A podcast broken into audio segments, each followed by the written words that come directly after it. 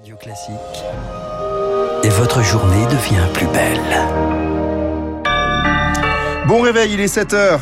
Merci d'avoir choisi Radio Classique pour vous informer.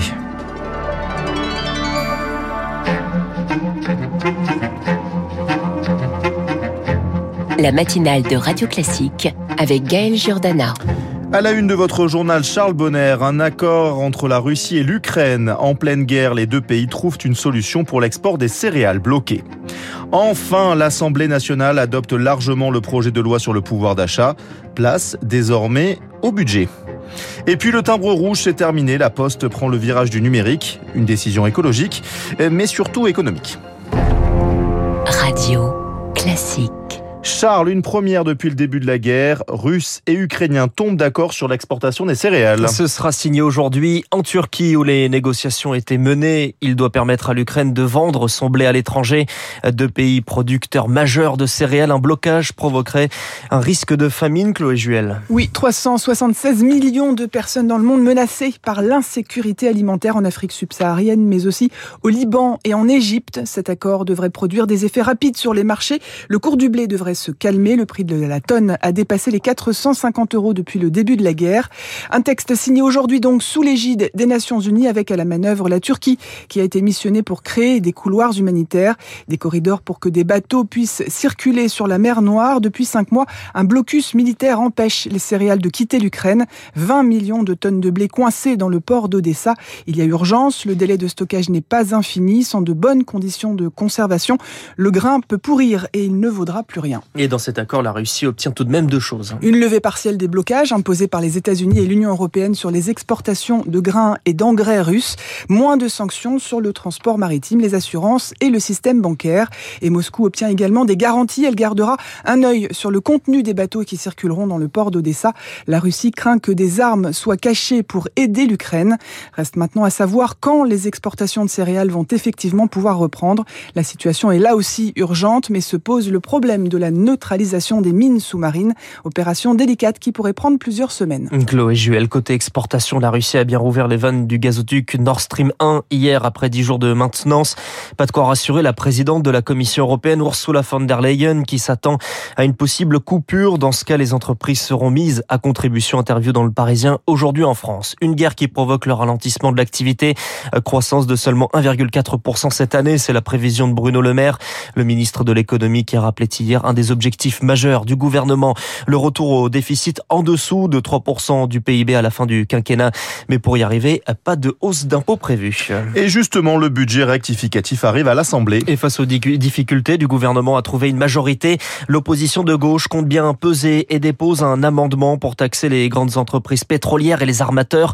L'idée germe également au sein de la majorité présidentielle, mais c'est inutile, inefficace selon Daniel Labaronne, député LREM d'Indre-et-Loire. Moi, je pense que ce serait une erreur. Je pense qu'on résout pas un problème avec une taxe. Les profits de Total, pour les taxer, encore faudrait-il qu'ils soient réalisés en France. Or, c'est pas tout à fait le cas. Total fait beaucoup de profits à l'extérieur de la France. Et donc, on va pas aller taxer des profits qui sont réalisés en dehors de notre territoire national.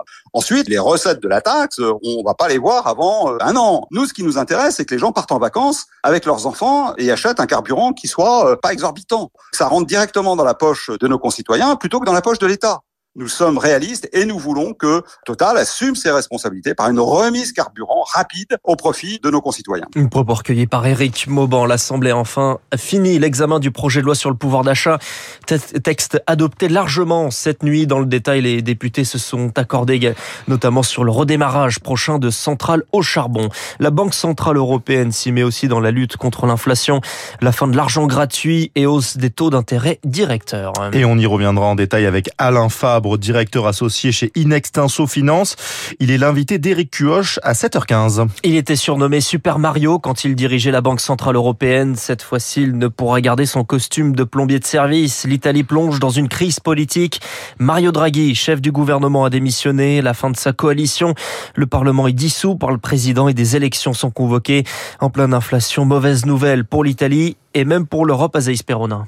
Enjeu économique d'abord, car la dette de l'Italie s'est alourdie avec la pandémie, 2700 milliards d'euros. Alors pour s'en sortir, le pays comptait sur le plan de relance européen lancé à l'été 2021, dont il est l'un des principaux bénéficiaires.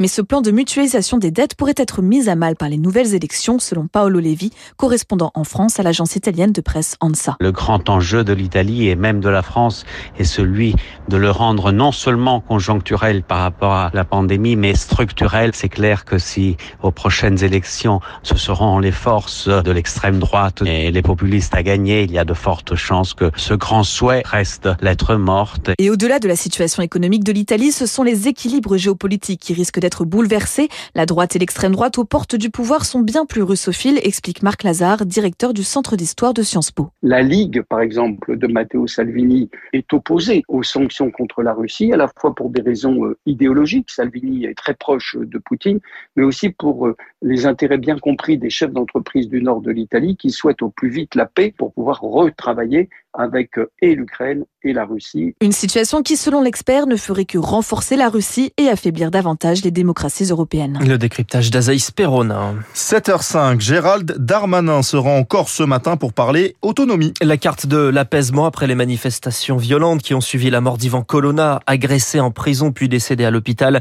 Le ministre de l'Intérieur s'était montré ouvert à plus d'autonomie, vieille revendication corse. On y revient dans le journal de 7h30. Un début de retour à la normale après les incendies impressionnants en Gironde. Les premiers habitants ont commencé à rentrer chez eux, 3500 personnes à Pila et sur le deuxième front, 2500 personnes à Cabanac, Villagrin, Saint-Magne et Budos. Les feux ne sont pas encore fixés, mais mieux maîtrisés selon les pompiers. La fin d'une époque, la Poste met fin au timbre rouge, celui qui sert à envoyer le courrier en J 1. Sa célèbre Marianne Rouge n'était plus vraiment utilisée 14 fois depuis, 14 fois moins depuis 2008. Une décision de bon sens selon Emmanuel de la Burgade. De la Burgade, il est professeur de gestion à la Paris School of Business. C'est un signe des temps, c'est un signe aussi économique. Ça veut dire que pour la Poste, c'est quand même plus simple aujourd'hui à organiser sa distribution du courrier. En fait, la Poste, ça lui coûte très cher d'aller déposer une lettre alors que ça fait faire un détour au facteur et qu'il aurait pu attendre un jour pour la déposer. Et en fait, c'est un peu la logique aujourd'hui de la Poste, c'est d'être moins rapide. C'est aussi, je pense, écologiquement bon parce que ça permet d'économiser et de consommer moins mais euh, c'est avant tout aussi économiquement plus intéressant pour la Poste. Désormais, il faudra donc passer par Internet. La Poste s'occupera ensuite de l'impression et de la distribution. L'Union internationale pour la conservation de la nature met à jour sa liste rouge des espèces menacées. Et une bonne nouvelle, les tigres sauvages sont 40% plus nombreux que les précédentes estimations. En revanche, le papillon grand monarque fait son entrée. Un majestueux papillon capable de parcourir des milliers de kilomètres chaque année. Une espèce phare des forêts du Mexique, Charles Ducrot. Ce papillon peut faire la taille d'une main. Ses ailes orange rayées de noir et ponctuées de blanc le transportent du Mexique au nord des États-Unis. À présent, cette espèce emblématique est en danger. Décimée, certaines populations ont diminué de 72% en 10 ans selon l'Union internationale pour la conservation de la nature. La déforestation continue de détruire son habitation. Florian Krichner, chargé des espèces au comité français de l'UICN, peine à y croire. On pensait que la situation n'était pas forcément aussi grave et là en regardant les qu'on a eu euh, dernièrement, on est obligé de constater qu'il fait partie des espèces en danger. Donc c'est un niveau de menace euh, assez fort. Ce que ça veut dire, c'est qu'il faut agir d'urgence pour euh, restaurer sa situation si on veut éviter que certaines populations disparaissent. En plus de la déforestation, le réchauffement climatique fait craindre l'allongement de cette liste rouge des espèces en danger. Et ce qu'il faut bien voir, par contre, c'est que ce papillon, c'est un petit peu un, un ambassadeur et sa situation nous, nous alerte parce que derrière lui, il y a quantité d'autres espèces, insectes ou autres, qui sont également menacées. Ce grand monarque est aussi un symbole fort au Mexique. Lors de la fête des morts, chaque début novembre, on dit que ces papillons sont leurs esprits qui reviennent. Charles Ducrot, les départs en vacances est classé jaune aujourd'hui dans le sens des départs rouges en Auvergne-Rhône-Alpes, demain encore pire, rouge toujours dans le sens des départs et même noir pour la région Auvergne-Rhône-Alpes. Et puis sur le Tour de France, c'est dégagé pour Jonas Vingegaard jusqu'aux Champs-Élysées. Le maillot jaune s'empare aussi du maillot à poids, celui de meilleur grimpeur après sa victoire hier en solitaire à Otakam. Aujourd'hui, c'est la 19e étape entre Castelnau-Magnoac et Cahors. Merci beaucoup Charles, on vous retrouve à 7h30 pour le prochain journal. Dans un instant sur Radio Classique, l'essentiel de l'actualité économique puis euh, l'édito de nos amis du journal Les Échos. François Vidal reviendra sur la hausse des taux d'intérêt de la Banque Centrale Européenne. C'est une première, vous le savez, depuis 2011. À 7h15, Eric Cuoche en parlera également avec Alain Directeur associé du groupe Inextinso Finance.